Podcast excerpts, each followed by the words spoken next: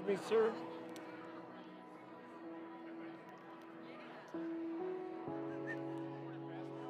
How you doing, sir?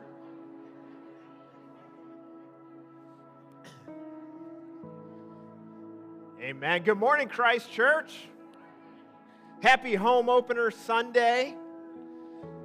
Ohio State gave a beatdown yesterday. Amen.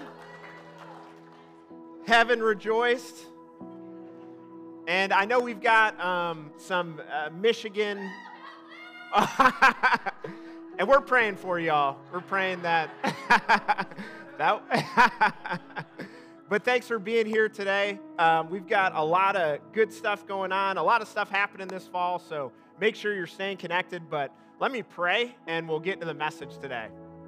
Father, we thank you. We love you. We pray, Lord, that you would guide us and bless us, Lord uh, and that you would lead us into your good purposes here at our church, Father.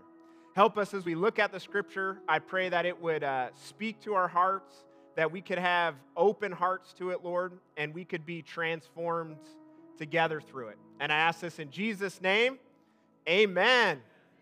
Well, today we're um, continuing the sermon series on, on Better Together. And we've been talking about how uh, God it works through our life uh, in relationships, in community, and, and does special and powerful things. And this week I read a, a really good book called The Effective Executive. Isn't that like a powerful title? The Effective. I'm trying to, I want to be effective, not ineffective, you know? So it, it, it, jumped out to me. But I had actually read it when I was a lot younger. But when I read it, it, it didn't really impact me at all, you know, because I think I just didn't really have a whole lot of experience kind of in leadership and stuff like that. But when I've been reading it this week, I was just really mesmerized by it. And his whole idea is that all of us are, are kind of executives, if you will, whether you have an, a great corner office or not. Because it says whenever you, you know, you take responsibility to make the organization that you're part of, the family you're part of, uh, the church you're part of better, he said you're, you're acting in that role. And the other cool thing he says is that being effective in leadership, it's not about a certain personality type.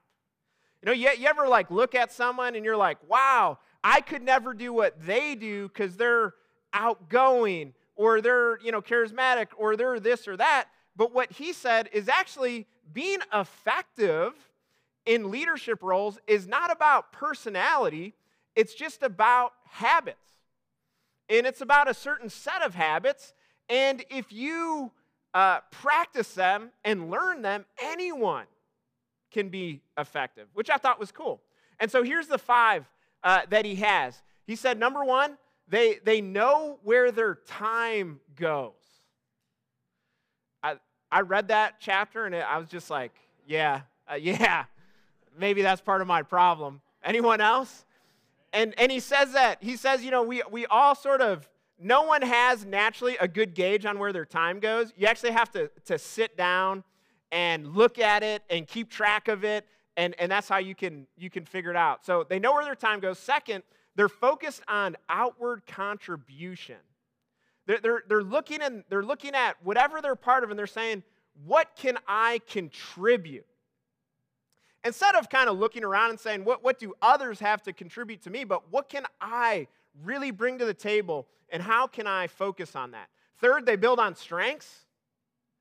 Uh, have you ever noticed you can focus on your weaknesses all day long and make very, very minimal progress? But it's really cool when you transfer your focus on your strengths. That's where God has given us all the potential. And so he says, you know, people that, that are effective, they, they get this and they understand it, they, they put their attention there. I was thinking about this with my kids. It's so easy to notice everything they don't do right, you know, or, or whatever, where they're, but then do you ever sit down and notice what they do that's good and their strengths and emphasize that? It's, it's a game changer. Four, is uh, concentrate on the few major where superior performance produces outstanding results. In other words, what are the things that really matter and make a difference? And lastly, make effective decisions. I thought those were cool. You guys don't care. I thought they were cool. I thought they were good. Uh, and he says we, we, can all, we can all learn and grow on these. But, but here's what I liked about, here's what I liked about the book is it was, it was empowering. It was this idea that, because I believe, I believe all of us, probably in some capacity in life, we are leaders. In some capacity in life, people are looking to you and they're looking to be guided by your attitude, by your decisions, by your wisdom. Like, like I bet all of us in some realm, and what he says is all of us can, can hold those roles in life better. It, it doesn't matter what your personality or background, anything, if we learn and focus, we can become better and more effective. And as I was thinking about that, it reminded me of what we've been reading in the book of Acts. And we've been seeing God just, just give birth to the early church and God start this movement bringing the message of Jesus to the ancient world.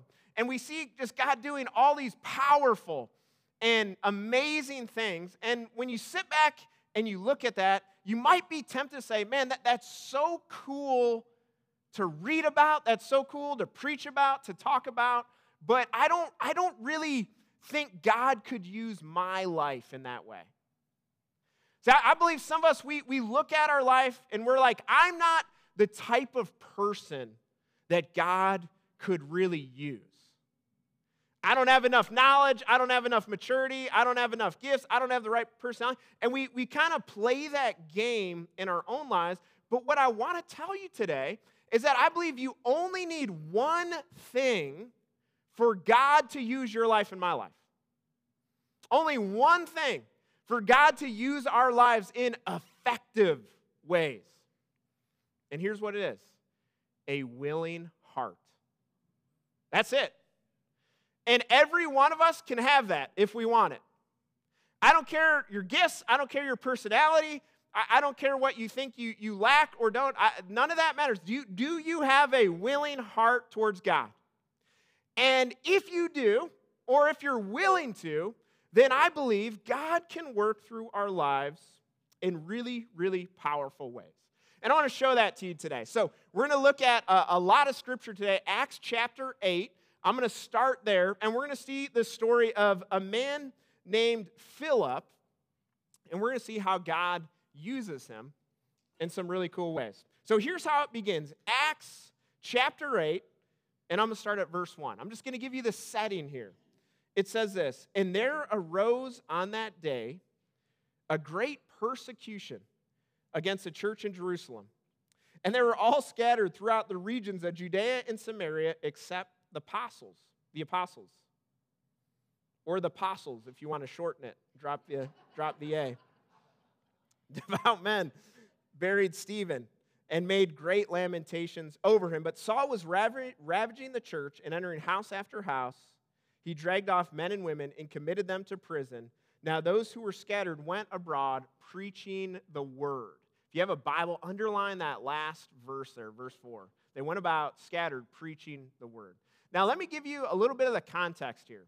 So, if you are reading through the book of Acts, we come to this moment where this early leader named Stephen he gets arrested, like in kind of a similar way that we saw last week. Um, John and Peter get arrested, but this time, you know, they do more than threat, they do more than beat, they actually kill him. And it's, you know, the first time that this has happened, so, you know, things have really escalated. And once they kill him, it just breaks out into pandemonium. And, you know, Christians are now kind of fleeing for their lives. There's, there's this huge persecution breaking out. And so everybody scatters. Because everybody's like, dude, th- this is wild. You know, they're, they're not messing around. And they go out to different areas except for the apostles. And this is, this is the setting here. And what Luke is showing us is something really, really powerful. That this persecution actually became the catalyst for God to fulfill his mission through his people.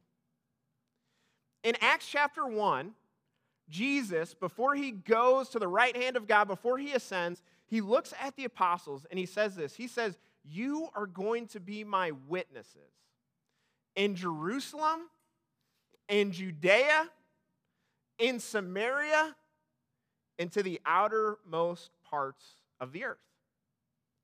And now, what Luke is showing us here in chapter 8 is that that, that promise is being fulfilled, but it's not being fulfilled in the way that they expected or wanted. You're going to get spread out, you're going to go around the world, but, but persecution is going to be the catalyst.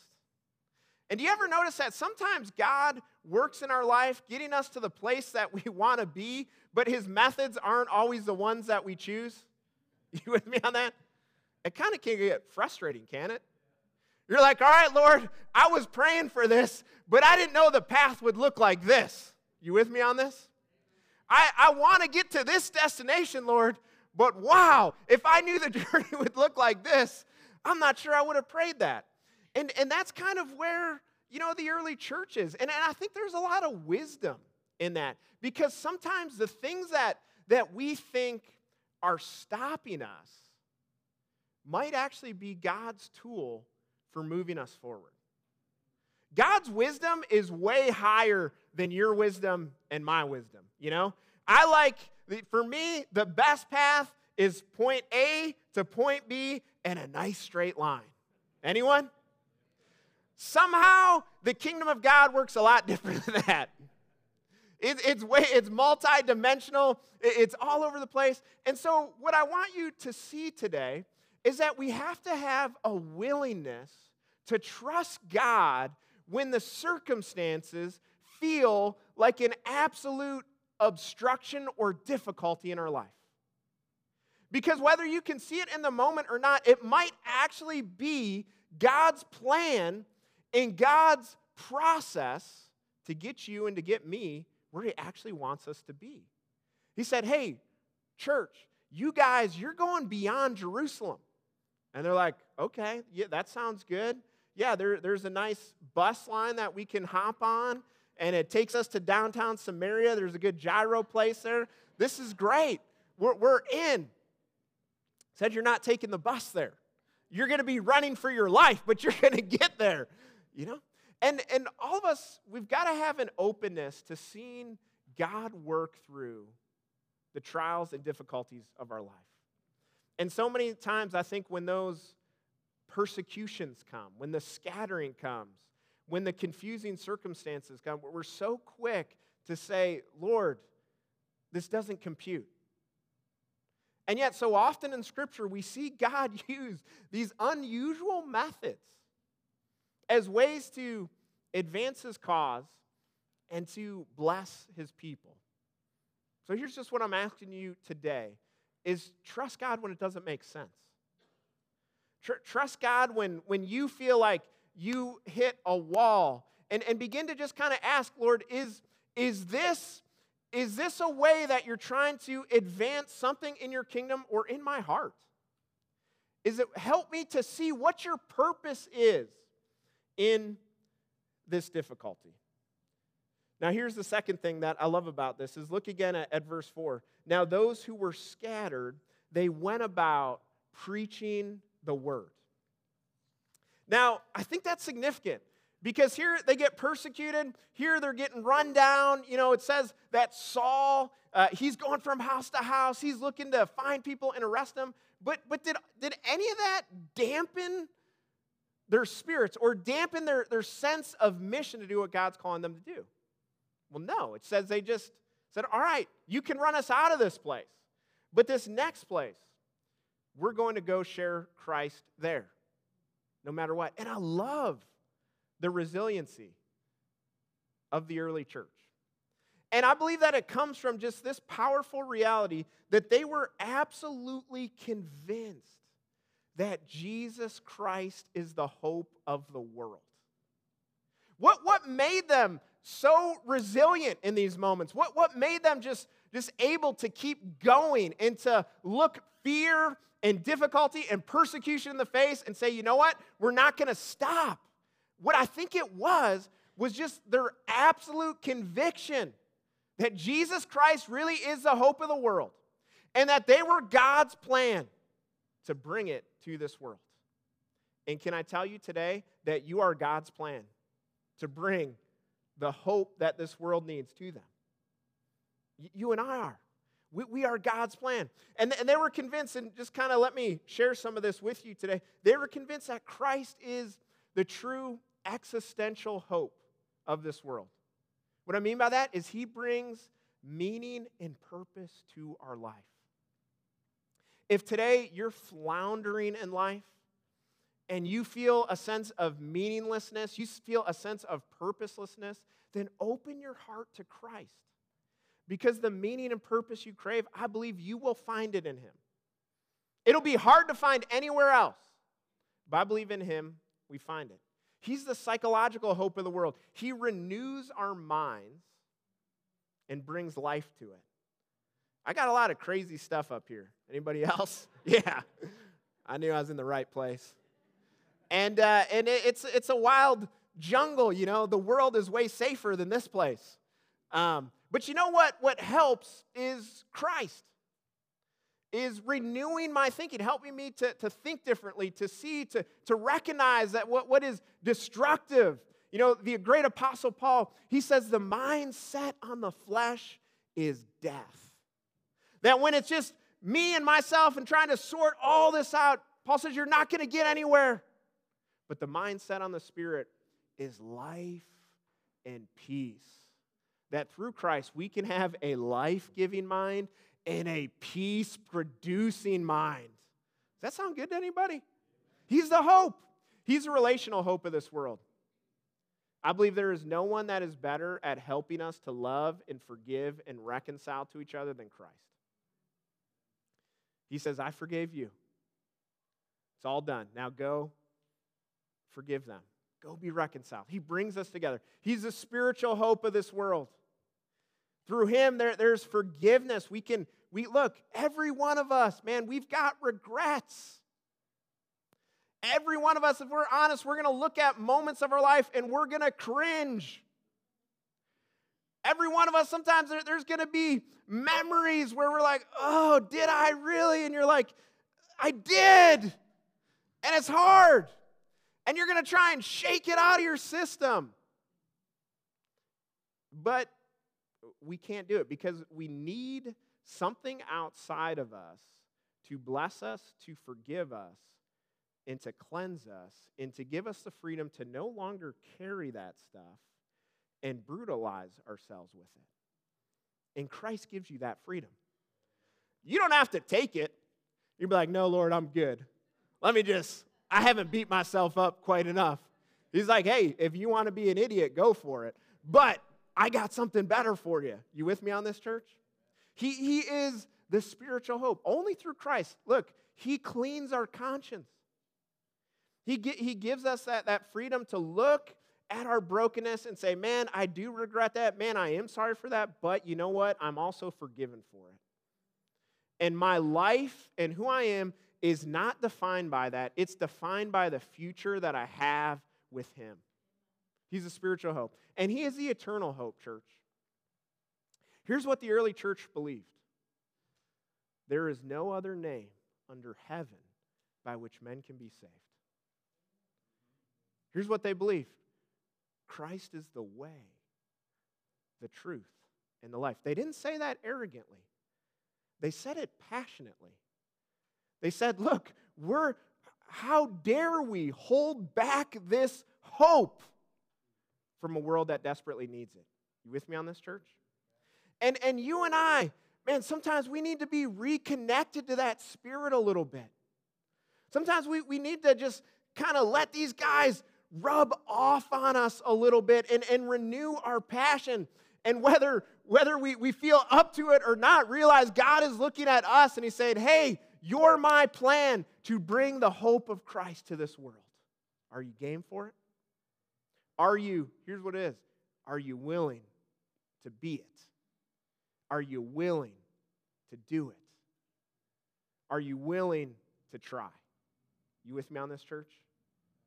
Sometimes, as followers of Christ, we need to, we need to fan the flames of our love for people who don't know Christ, of our confidence in the goodness and the truth and the power of the gospel. and we got to start letting it move us a little bit. You with me on this, church? Here's what John Stott says. He's one of my heroes. I've always had a difficult relationship with ambition. If you like the Enneagram, which I do, I'm an Enneagram 3, so really messed up. But, uh, but, but you know, I always kind of like, you know, struggle with like, all right, like, is it, is it me? Is it God? You know what I'm saying? Y'all are leaving me hanging here. That's all right. That's right. Your time will come, and I'll leave you hanging. No, I'm just kidding. Uh, but here's what John Stott says. I thought this was, this was actually really powerful to me. He said, ambition for self may be quite modest. He says, in other words, you know, your, your ambition for your life, it, can be whatever. It can be modest, it can be good. He said, that doesn't really matter. But look what he says. Ambitions for God, however, if they're to be worthy, can never be modest. This is powerful to me. There's something inherently inappropriate about cherishing small ambitions for God. How can we ever be content that He should acquire just a little more honor in this world? Lord, I just want you a little bit honored by my life. God, I just want you to use my life just a little bit.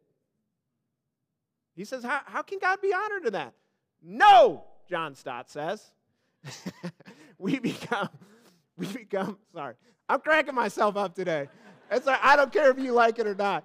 We, we, become, we become ambitious for the spread of his kingdom and righteousness everywhere. This, I thought this was profound. John said, he says, look, you can't have a small ambition for God. Because it's not right that he's the king of all, and you're like, I, I just kind of want to like kind of glorify him. I, I, I just want to glorify him just a little bit. He said, No, we, we, we can't think that way. If we really believe he's the king, if you really believe, then we have to have more of the spirit of the early church that's like, No, we're going to try and reach the world.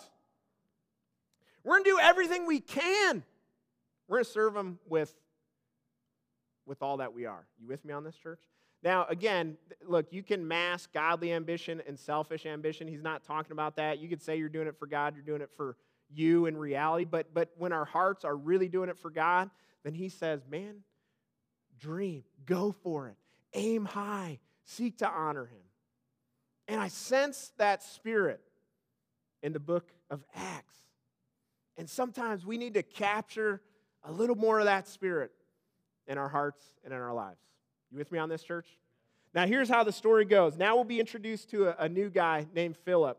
And here's what happens. Verse 26. Now, an angel said to Philip, he was one of the early church leaders, rise and go toward the south to the road that goes down from Jerusalem to Gaza. This is a desert place. If you got a copy of scripture, underline that. This is a desert place. And he rose and went. And there was an Ethiopian, a eunuch, a court official of Candace, queen of the Ethiopians, who was in charge of all her treasure. This was a, a, a person that had a great responsibility in the royal family. So this is like, you know, a big, a big wig coming down in this desert place. And he had come to Jerusalem to worship. So this man was either born Jewish or had converted to Judaism, but he lived quite far away and was coming for one of the pilgrimage. So this is just kind of a very unusual sight here. And he was returning, seated in his chariot, and sure enough, he was reading the prophet Isaiah. And the Spirit said to Philip, the Spirit, the Holy Spirit, go over and join this chariot. So Philip ran to him and heard him reading Isaiah the prophet and asked, Do you understand what you are reading? This is the biggest softball in all of the Bible. This is the lowest hanging fruit. This dude is reading Isaiah. Do you understand what you're? How can I unless someone guides me? And he invited Philip to come up and sit with him. Now, the passage that he was reading, Isaiah 53, like a sheep he was led to the slaughter, like a lamb before it shears is silent, he opens not his mouth, and humiliation, justice was denied him. Who can describe this generation? For his life is taken away from the earth. And the eunuch said to Philip, About whom, I ask you, does the prophet say this? About himself or about someone else? I'm really curious right now. Philip's like, Well, You better believe what the answer is here. This is about Christ. And Philip opened his mouth, and beginning with the scripture, he told them the good news about Jesus. And as they were going along the road, they came to the water. The eunuch said, See, here's water. What prevents me from being baptized? And he commanded the chariot to stop. They both went into the water, and Philip baptized him. Now, there are just so many cool things in these verses. And I only got four minutes and 58 seconds left. So we're gonna, we're, just kidding. I don't care about that clock. Uh, but but let me let me talk through these. Here, here's I want you to see. I want you to see because what Acts is showing us. They're just showing us how how God worked through an individual's life. And and I think it's it's a uh, it's a teaching for us.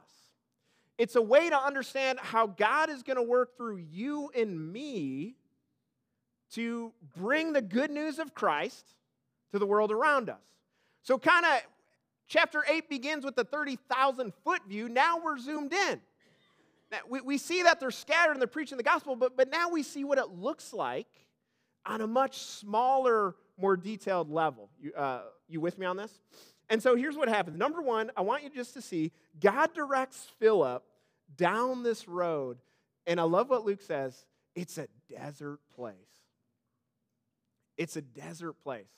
And I, it's just worth noting today how many times we see this idea of desert being this place of preparation, of launching, of sort of training, of, of all these kind of things uh, among God's people. You, you can see it uh, from the time of Moses to the time of Jesus. Jesus is baptized, and where does he go? He goes into the desert.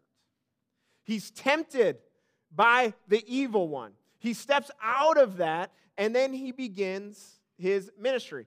And there's so many ideas of this, and, and I think it's just worth noting that the desert place is kind of like it's that place that, that we tend to resist. You ever sense God's calling you somewhere and you're like, mm, you know what I'm saying? That's a real, mm. yeah, it, you, you resist it. You're like, it's this, I don't like this place. Or maybe you're in that place right now. You don't have to raise your hand on this, but, but anyone, anyone in a place like you don't like, you're uncomfortable, but, but yet you kind of know I'm in the right place, but then how can this be the right place? Because it's a desert. You know, there's no sandals resort here. There's just a lot of arid dryness, sand, all that kind of thing. But, but yet you're like, but I think I'm where God wants me. But why would He want me in a desert place? And God does, whether we like it or not, God does some of His best work in our lives in these places. They're ironic. On the one hand, there's a place where nothing grows and nothing is alive. But on the other hand, they're an incredible place for your spiritual life to come alive. See, things actually do grow here. You can either grow in bitterness or you can grow close to God. The desert, believe it or not, it's fertile for those two things. It's not fertile for probably a lot of other things, but it's fertile for that sense of deepening with God, of preparation with God, of God's purposing purpose becoming more real, or it can be a place where we get all bitter and nasty. It's about how willing are we to allow God to guide us through this place.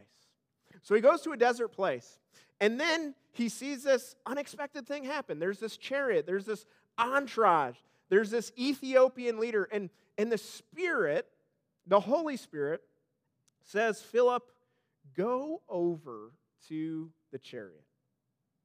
Now, what we are seeing here is oftentimes how God's leadership works in our life. See, if you're a follower of Jesus today, the Holy Spirit lives in you. The New Testament says you're, you're sealed with the Holy Spirit. That means the door is closed, the lock is on the door, and the key is thrown away. You're, you're united now. And the Spirit lives within us, and, and the Spirit guides us. The Spirit helps. The Spirit does all kinds of amazing things. And what we're seeing here is how the Spirit guides us through what you know we could call promptings or whispers or nudges or, or whatever, but it, it's God living in us, directing us towards the things that we need to do or pay attention to or act on. Now, the voice of God's Spirit, it's, it's in us, it's for us, but it's not from us. There's a lot of voices in my head. Don't judge me. So, some are good, many are bad. Anyone else? And part of Christian growth is learning to discern and to take serious the voice of God's Spirit. Now, here's the deal. it's always gonna, it's gonna accord with Scripture. it's, going to, it's going to always align with what we know and understand about God from Scripture. It's not gonna call you outside of those boundaries. It's gonna call you to faith, hope, and love. That's what the Spirit is always trying to create in you and in me. It's going to lead us and move us towards God's kingdom purposes. See, some of us, you know, we, we have a voice of condemnation. That's not the Spirit. How do I know that? Because Romans 8 says there is now no condemnation for those who are in Christ Jesus. The Spirit will have a different message. That you with me on this? So you, we have to discern. And, and we have to trust that that God is actually leading you all the time.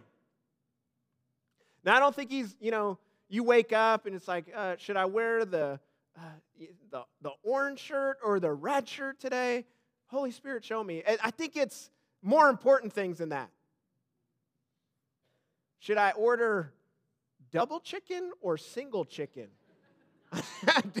of course, he's going to say double, amen? Uh, no, but it's, it's, it's, I'm not talking about it that way. I'm talking about the, the, the bigger things in life. And, and the Spirit leads us. And what we see here is, is something I just want to point out. The Spirit always leads our lives into bigger circles, if you will. Because the Spirit believes we are better together. That God's kingdom is a big place, that there's, there's always room at His table. And He wants us to be part of that, that expanding circle of God's kingdom. And so here's Philip. He's walking down this road. He, this Ethiopian eunuch, you know, it's probably a little bit of an intimidating deal. You know, it's royalty. Who knows? There's probably bodyguards and things like that. And God's like, go over to him. Philip's like, eh, can I take a pass on this one, Lord? what am I going to say? What am I going to do? You know, it's just kind of awkward here. Hey, nice chariot. Uh, you know, where, where do I go with this? Um, how's Ethiopia this time of the year? And, and yet, yet God kind of calls him to it. And it reminded me, and I was thinking about us as a church. I believe God always wants us, there's always moments in our life where He's calling us to reach out to each other, to go first, if you will. And there's always a little awkwardness and tension in that, isn't there? Like, I like it better when someone comes and introduces themselves to me. I'm always a little more gun shy to go and introduce myself to them. Anybody like that? Or you? Thank you. Yeah, it's it's it's a little, you know, it, you're you're kind of in the driver's seat there. It's it's a little more. But here's what I was thinking. I believe as a church we need to be a spirit-led church. Here's what that means. I think it's one thing to be a friendly church. Here's what a friendly church is if someone comes up to you, you're friendly to them. That's good. You don't want to be unfriendly. But a spirit led is where we come and we're saying, All right, Lord, who do you want me to go to? Do you hear that? You see the difference? You're coming in here on Sundays or, or whatever, and you're saying, All right, Lord, I'm I'm part of your kingdom. Lord, you got, you got hurting people that maybe you want me to welcome, maybe you want me to pray for, maybe you want me to encourage. And Lord, where are you sending me? You see the difference? It's one thing to sit back. That's friendly. That, that's good. you know, don't not do that. But spirit led is to say, all right, Lord, what's the mission today? Where do you want me to go? Who do you want me to connect with? And the Spirit loves to help us communicate Christ to others. Now, Philip didn't know what he was getting into. And when you and I try and walk with God's Spirit and we try to just be willing before the Lord, you, you don't always know what you're going to get into or how it's going to go. But, but here's all that you need to know God's Spirit will do the heavy lifting. Can I tell you again? This is a softball moment. Philip comes up to him. What is the guy reading? Isaiah. Not, not just Isaiah, he's reading Isaiah 53, the most messianic chapter in all the Old Testament. The one that, that speaks most prophetically and clearly about Christ. He, he's reading it. And the dude is completely open. He's completely curious. He's like, man, it would be great if someone could explain this to me. Church, that is a soft ball. One time after service, a, a young uh, man was, he's like crying and very upset. And he's like, Chet, can you, can you help me pray to commit my life to Christ? I was like, I can do that. That is a softball. You with me? There's no, there's no fancy language that's needed. There's no deep argument. Those are, and, and here's, here's what the point of this is is that if you're willing, if you're willing, God will do what only God can do. God will do the heavy lifting. You don't need all the answers. You don't need to know, you don't need to be something more than you are today.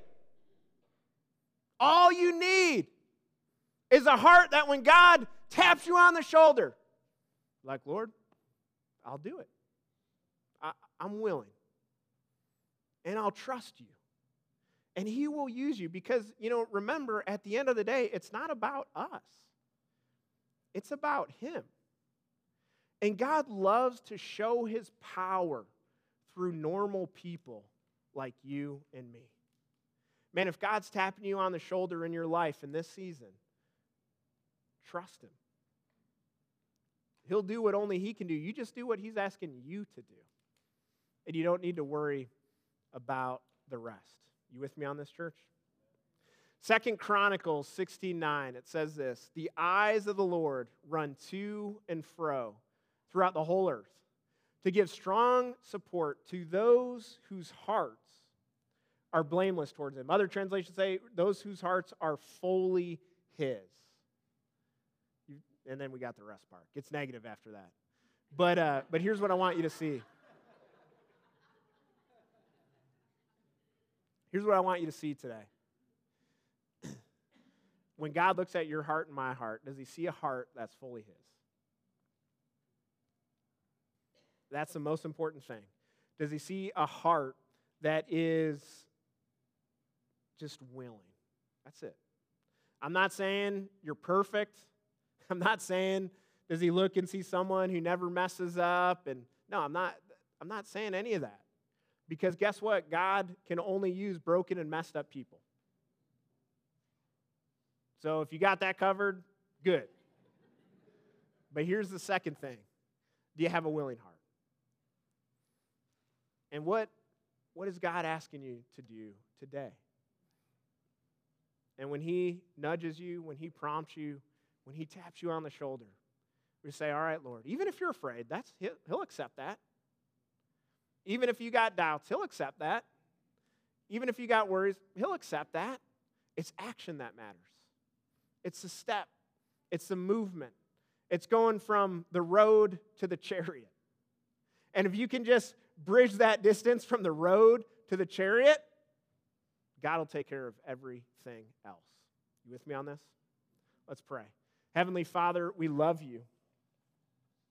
We are thankful, Lord, for your work in us, your work to us, your work through us. Father, I pray that you would uh, bless us, Lord, to have an open heart to you, to have a willing heart. I pray, Lord, today that, that we could see that it really isn't about us. It's not about who we are, it's not about who we aren't, but it's about your power being perfected in the incompleteness and the weakness of all that we are. And it's about your name being glorified in a special way through each of our lives as we say yes to you. Father, just give us a willing heart today. Bless us with that.